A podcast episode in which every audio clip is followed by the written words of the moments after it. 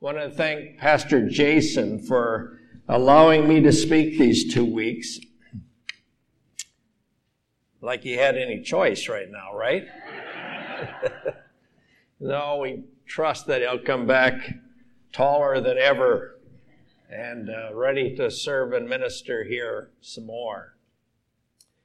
No, Christmas is a season that we often send cards to one another to let one another know what's going on in each other's lives. And used to be that Christmas cards were kind of the, all the same. There would be, um, you know, the picture of Mary and Joseph and the baby Jesus, and then the shepherds would be kneeling nearby with some sheep, and standing behind them would be the three wise men. And up above there would be a star that shone down on this whole scene. And inside the card would say something like, you know, may the joy of that first Christmas season be yours now and all year long. And that was a Christmas card, and we tended to buy into that Christmas card, except if you're like me and have read the scriptures, you realize that the first Christmas wasn't all joy and peace and excitement that we sometimes think it was. So I'm going to propose a few other cards that you might uh, not find in the Hallmark store, but maybe are a little more actual to what went on that first Christmas. Now, it may strike you as funny, some of them, but I think as you think about this, you'll realize there were a tremendous amount of different emotions that took place during that bringing of Christ into this world. And, and you want to think, well, God sent his son into this world. It, it must have been just something easy to happen. But no, it wasn't easy. And there were lots of emotions. And maybe this morning you are having some similar type of emotions, and hopefully we can learn some lessons that might help you as you face what the Lord is allowing you to go through this Christmas season. So, the first Christmas card is kind of a traditional one. this is just a prototype, understand. It's not the real one. It's a small village scene, and the stars are shining over the Judean hills. Mary and Joseph are facing each other and holding hands looking into each other's eyes, and inside the card reads, Will you marry me? Now, that's what we like to think of happened that first Christmas. The text tells us this is how the birth of Jesus Christ came about. His mother, Mary, was pledged to be married to Joseph. Now, in those days, betrothal was not the same as our engagement. When you were betrothed, you were really married, although you didn't live together. And after a year's time, usually, there would be a wedding, and the husband would go to the parents where the bride was and take the bride to his house, and they would live together as man and wife.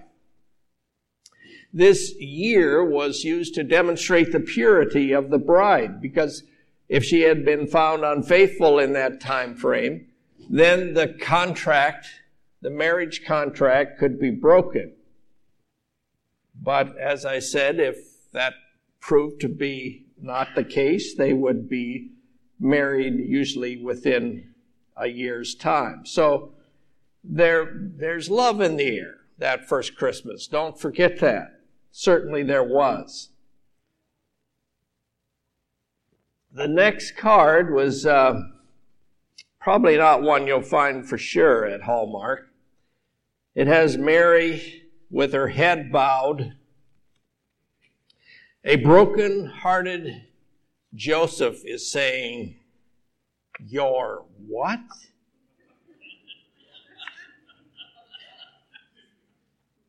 Now, The text says, But before they came together, she was found to be with child through the Holy Spirit.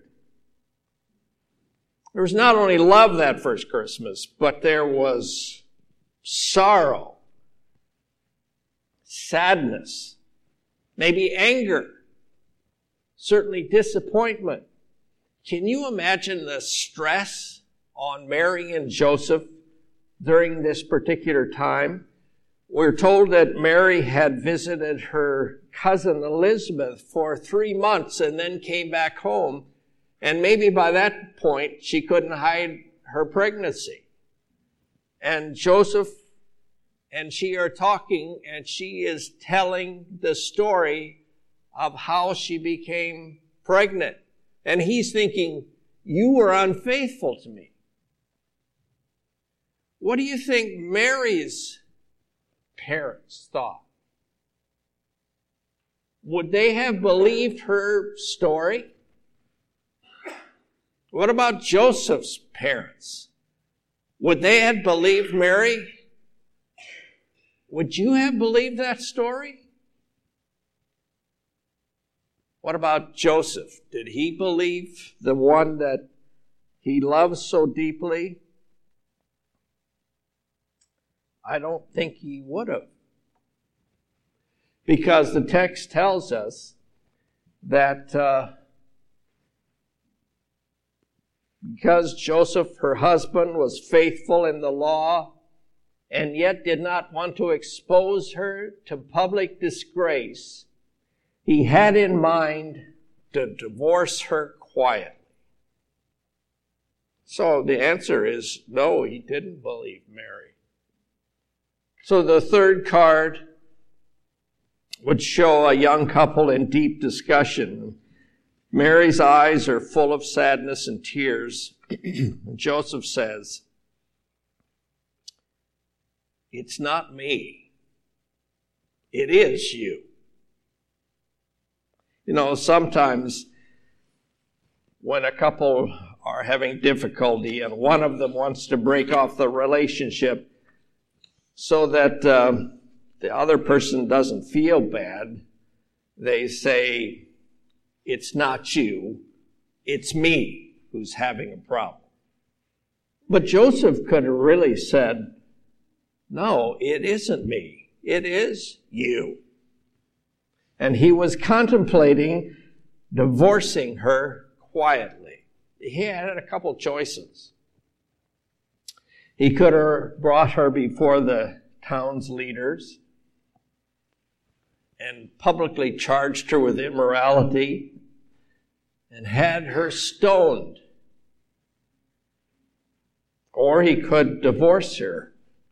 And we're told in the text that Joseph was considering doing this quietly, privately, as to not embarrass Mary any further.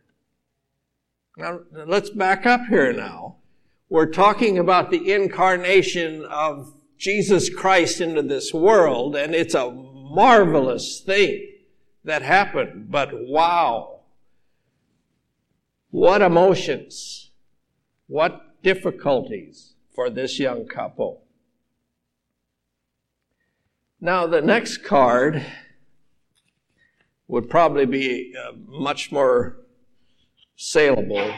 It has Joseph and Mary's in his arms, and he's actually lifted her up off of the floor.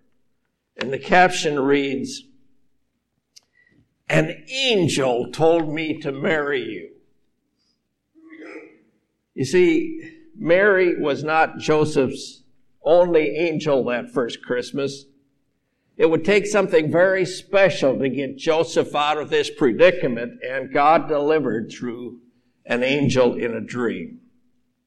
The text says, But after he had considered this, that is, divorcing Mary, an angel of the Lord appeared to him in a dream and said, Joseph, son of David, do not be afraid to take Mary home as your wife, because what is conceived in her is from the Holy Spirit. But she will give birth to a son, and you are to give him the name Jesus because he will save his people from their sins. Long before ultrasound, the angel revealed that Mary was going to have a son, and Joseph was to give his name Jesus because he will save his people from their sins. It's the same name that had been revealed to Mary earlier. And this babe also would be called Emmanuel, or God with us. Now, Joseph obeyed the revelation, we're told, that he got from the angel. And I wish I could have been there for this, don't you? When he woke up, he went to bed with sorrow, thinking that he was going to put away his love of his life because she had been unfaithful to him. And he woke up to a new and wonderful supernatural beginning. Now, do you think that Joseph just casually walked over to Mary's house to tell her what had happened? No, I don't. You don't act like you, you don't understand my question. Don't you think he would have run all the way over to Mary's house? He would have pounded on the door and Mary's father would have come to the door and he'd have burst right past him. Where's Mary? When he found her, he would have lifted her up off her feet and said, An angel told me to marry you. So, I don't know how quickly the ladies in the house got together and started planning the wedding, but if I know ladies, it wasn't very long.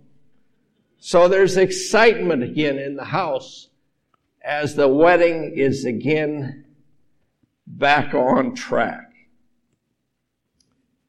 We read the text says, when Joseph woke up, he did what the angel of the Lord had commanded him and took Mary home as his wife. Now, we don't know just how quickly that happened because later in Luke's gospel, we read that when they traveled from Nazareth to Bethlehem, that they were still betrothed at the time that Jesus was born.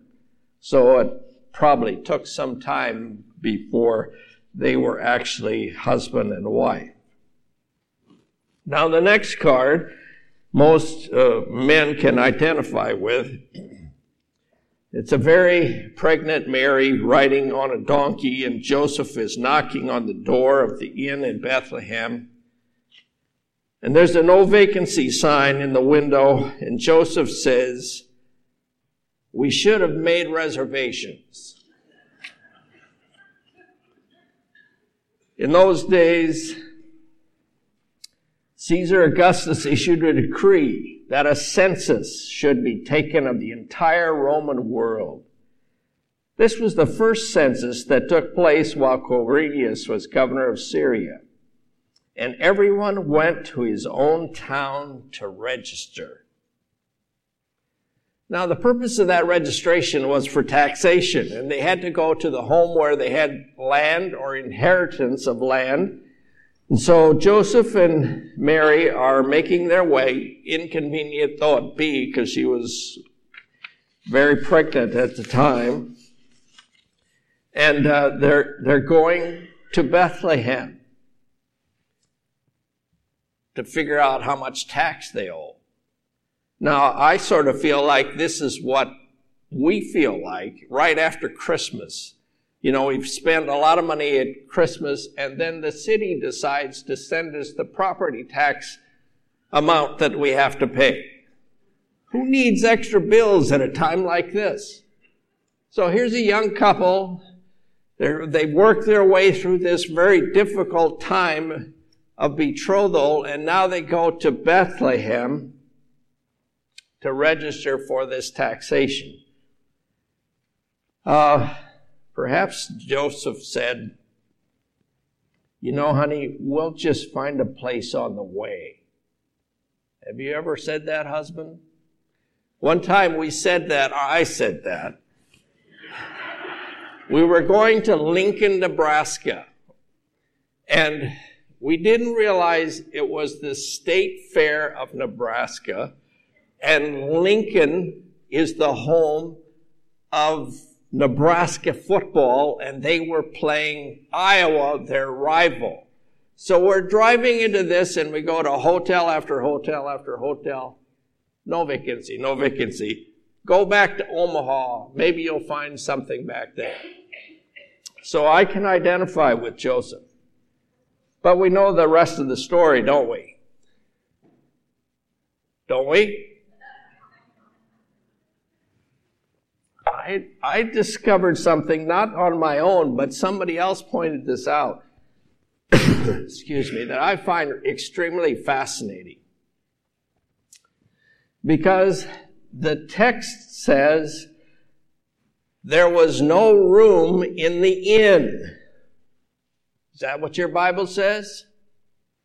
Luke chapter 2, verse 5, there, or verse 7, there was no room in the inn. But you know that word inn, better translated, is guest room. It's translated that way in Luke chapter 22 when Jesus tells his disciples, follow this man that's carrying the water pitcher and when he comes to a house, talk to the owner of the house and say, you have a guest room where we can celebrate the Passover. And we know it as the upper room. That's where they celebrated the Passover. That was where the guest room was, in the upper level. And that's the word that's translated here. There was no room in the guest room. If Luke would have wanted to use the word in, there was a word for in, and he uses that word in the story of the Good Samaritan. You remember when the Good Samaritan found the man in the ditch? He bandaged him up and he took him to an inn. That word isn't used in Luke chapter 2 7. It's guest room. So what I, and I'm sorry if this is going to destroy your sense of what Christmas is, what I picture, Mary and Joseph are going to the home in Bethlehem, which was their family home. So where would they stay? In an inn? No, they would stay with relatives. And when they got there, there was no room in the guest room. So they stayed downstairs with the family because the family wouldn't throw them out, especially if Mary's about to give birth to a child. So they stayed down in the lower level, but we, we stumble over this not only bad translation, but also the word manger.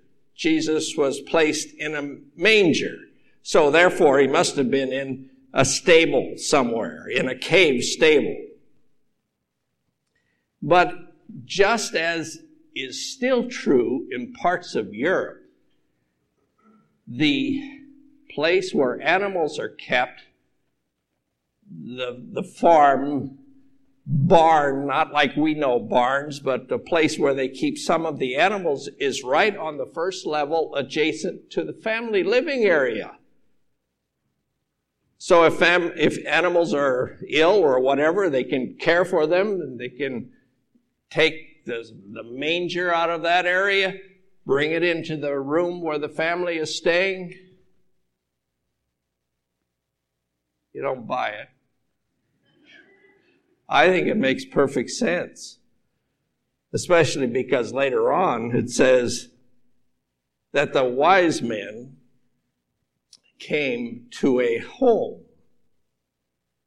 So, study it for yourself. Maybe you'll come to a different conclusion. And when we get to heaven, you'll see that I was right.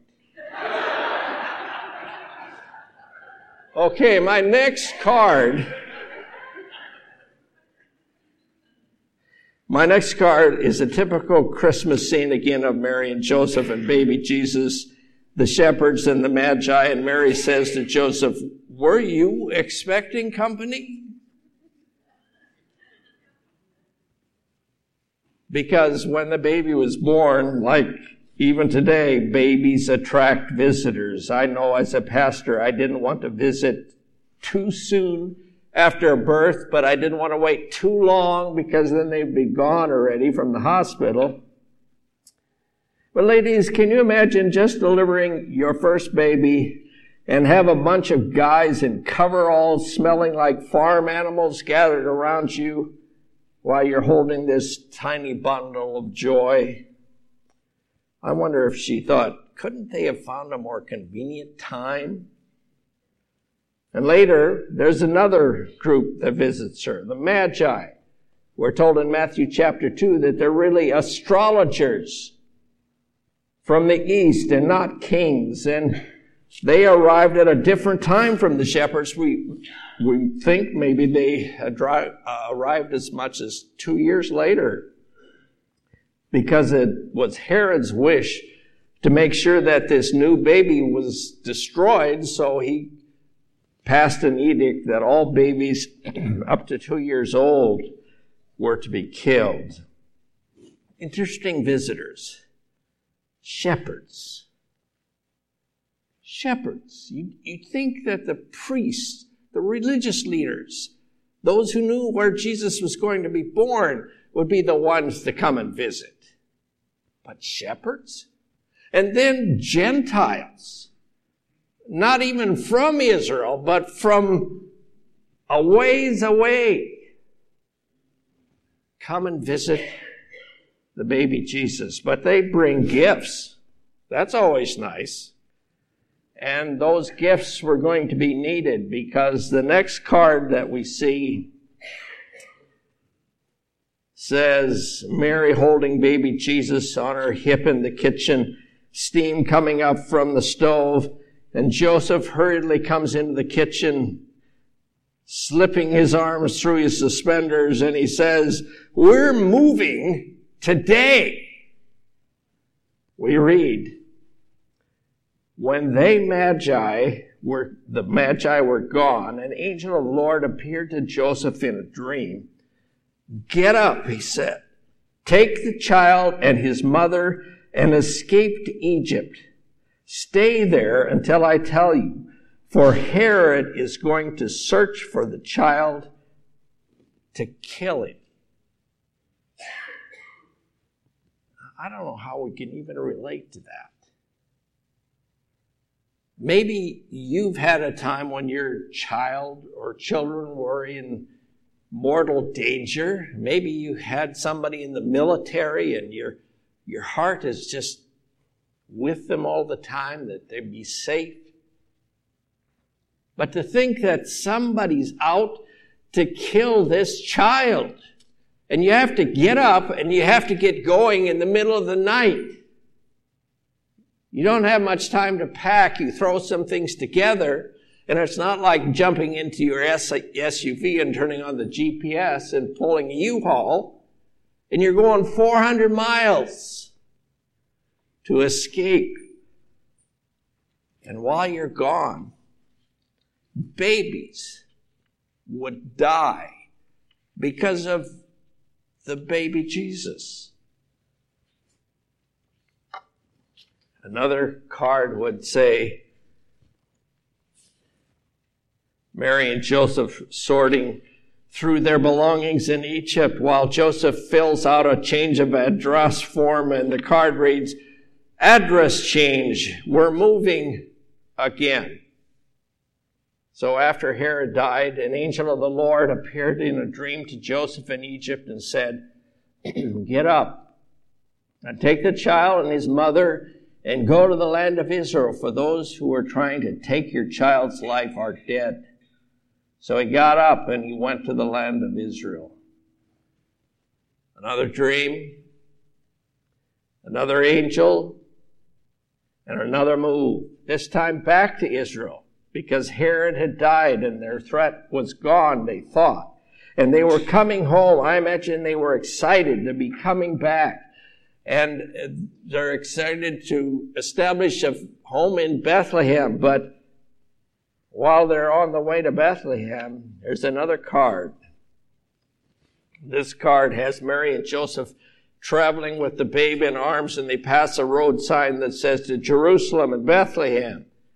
And a sign points north to the sign that reads, to Galilee and Nazareth. And the caption says, No, not Bethlehem, honey. Nazareth again. We have to start somewhere. Back to Nazareth.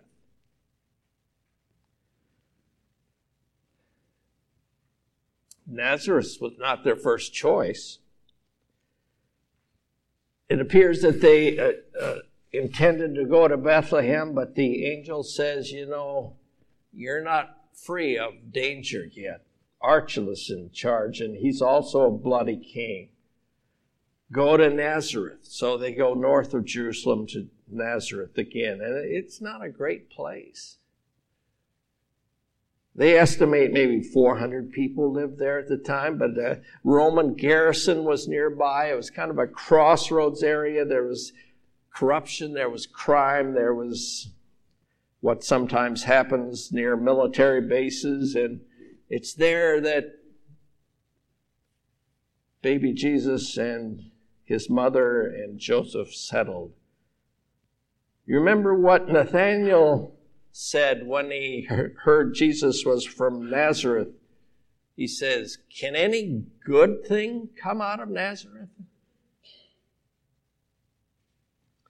Now, I'm not trying to ruin your picture of the Christmas story, but what I do want you to see is that Christmas, in that first Christmas, was not all joy and peace. There were tremendous emotions. There was fear, emotional and relational pain the unexpected breakup, possibly grief, loneliness, unexpected pregnancy, loved ones in harm's way. There were financial problems like Mary and Joseph's moves, their taxation, unexpected expenditures, their spiritual questions. Do you think they thought, well, if Mary is highly favored among women and blessed among women, then why all this problem? If, if the Son of God is coming into this world, then why do we have all this turmoil, all this drama?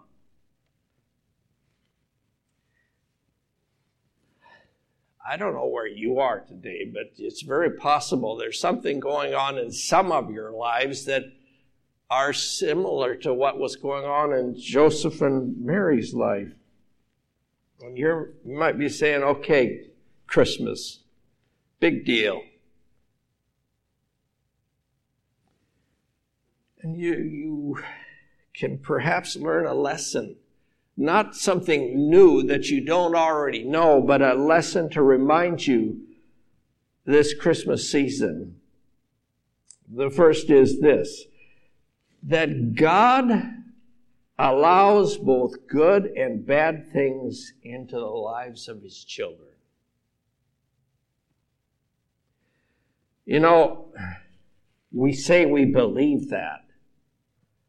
But more often we believe our circumstances over the scriptures. We believe that if God is good, then he wouldn't allow bad things in our lives.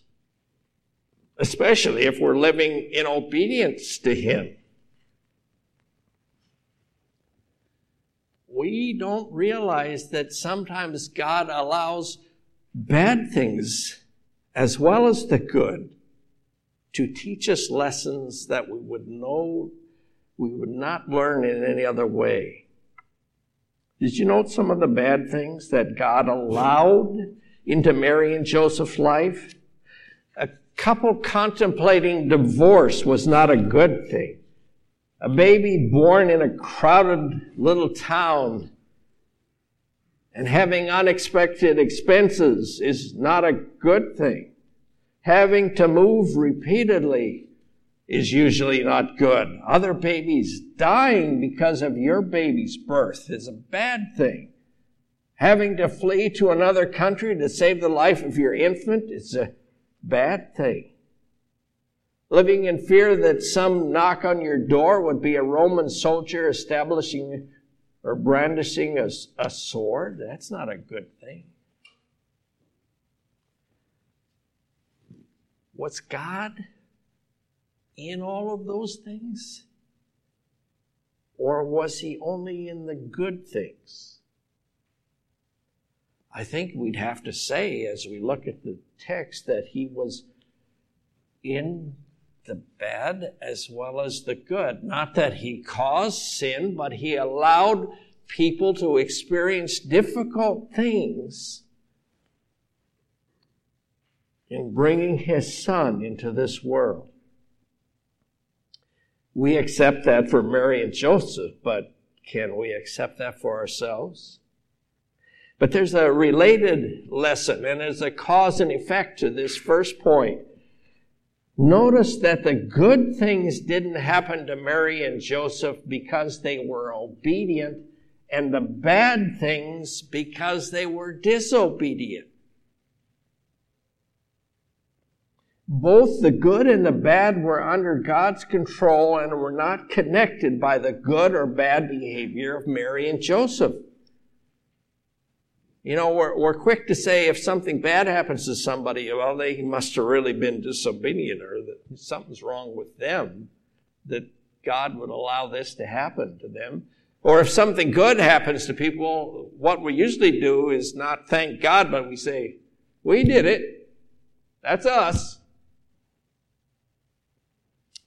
But in this case, both the good and the bad are not connected to whether Joseph and Mary were obedient or disobedient.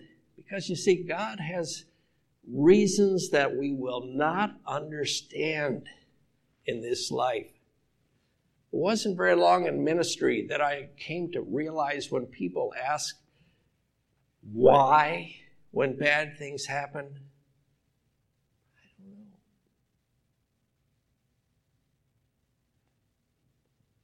you know, preacher is supposed to have the answers. But some things, I don't know, eternity will help us understand. You remember Joseph and the raw deal he got from his brothers and thrown into jail and accused of infidelity and all the mess that he had?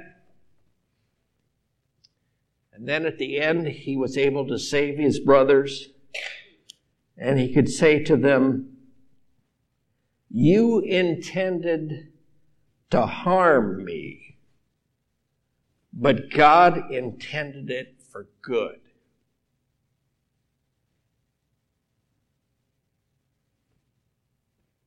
So, this Christmas, when you're going through difficult times, perhaps, and you don't understand why, and you know you're trying to follow the Lord, What can you do?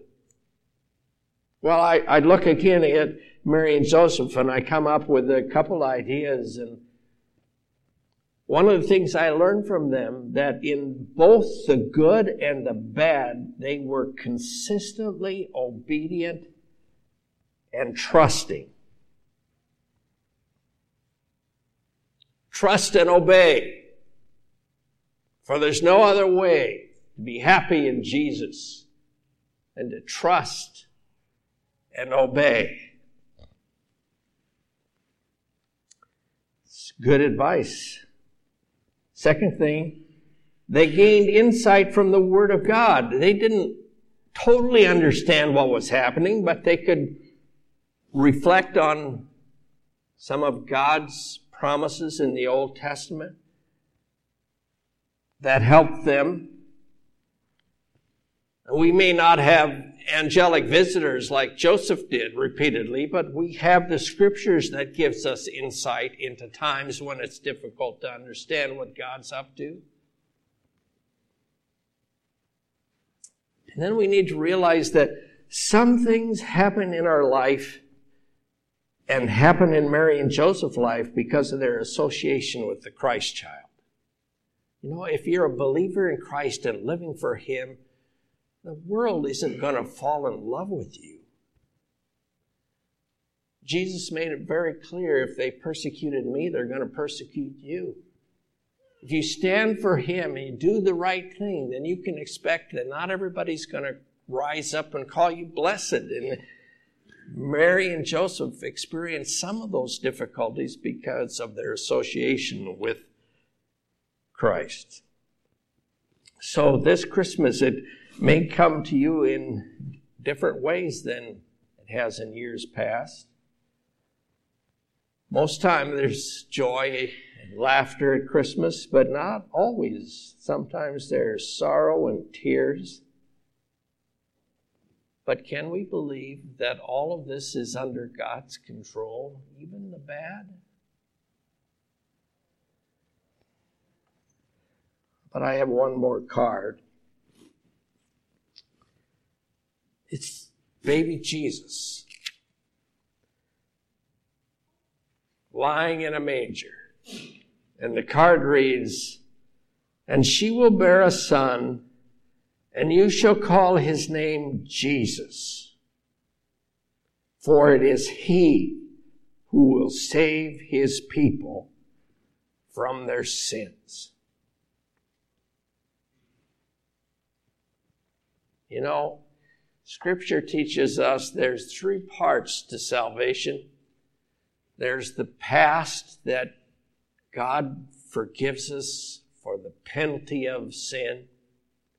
There's the present that the Holy Spirit enables us to deal with the power of sin. And there's the future part of salvation when we will be free from the very presence of sin.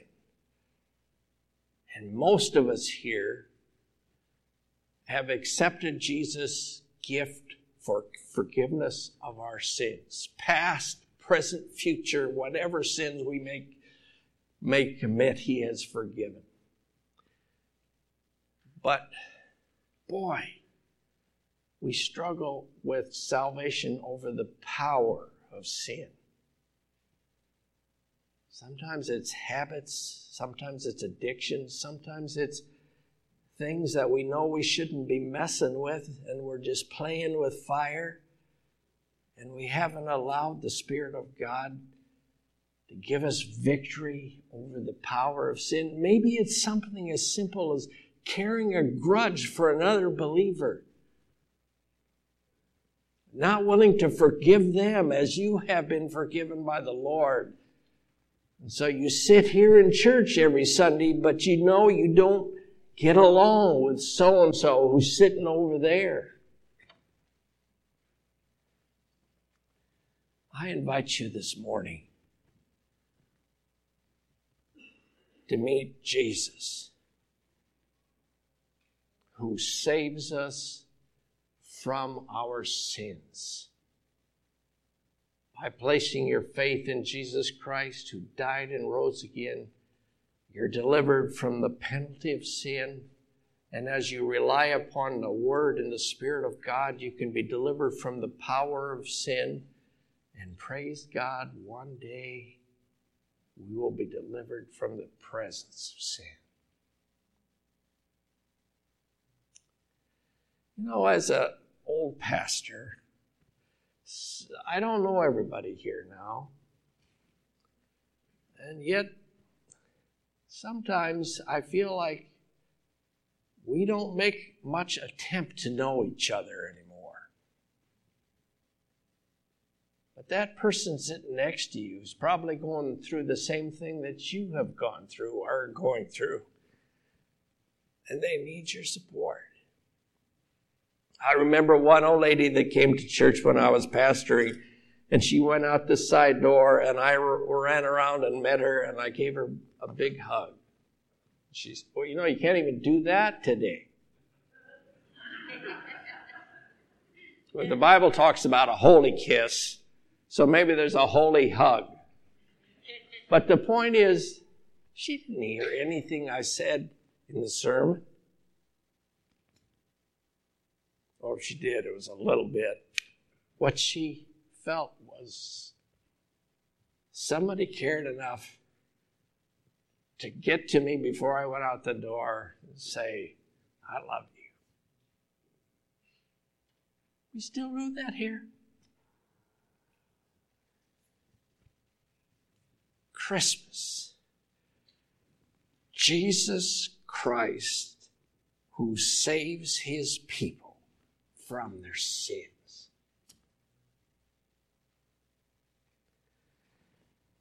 Lord, what a miracle the incarnation was. And yet, how difficult it was for certain people who we looked to as just making it happen without much thought about it. We realize what they had to go through as a couple, as a family, in being the instruments that you brought Jesus Christ into this world to save us. So, Lord, help those of us who are struggling, whatever the emotion is that we're in right now, to realize that first Christmas there were struggles too. And God's purposes aren't always clearly seen to us, but as we trust and obey and gain insight in the scripture realize that some of the difficulties we face are because we stand for the Lord Jesus Christ, that we can go through them with your support and strength and the support of your family, the church. In Jesus' name. Amen.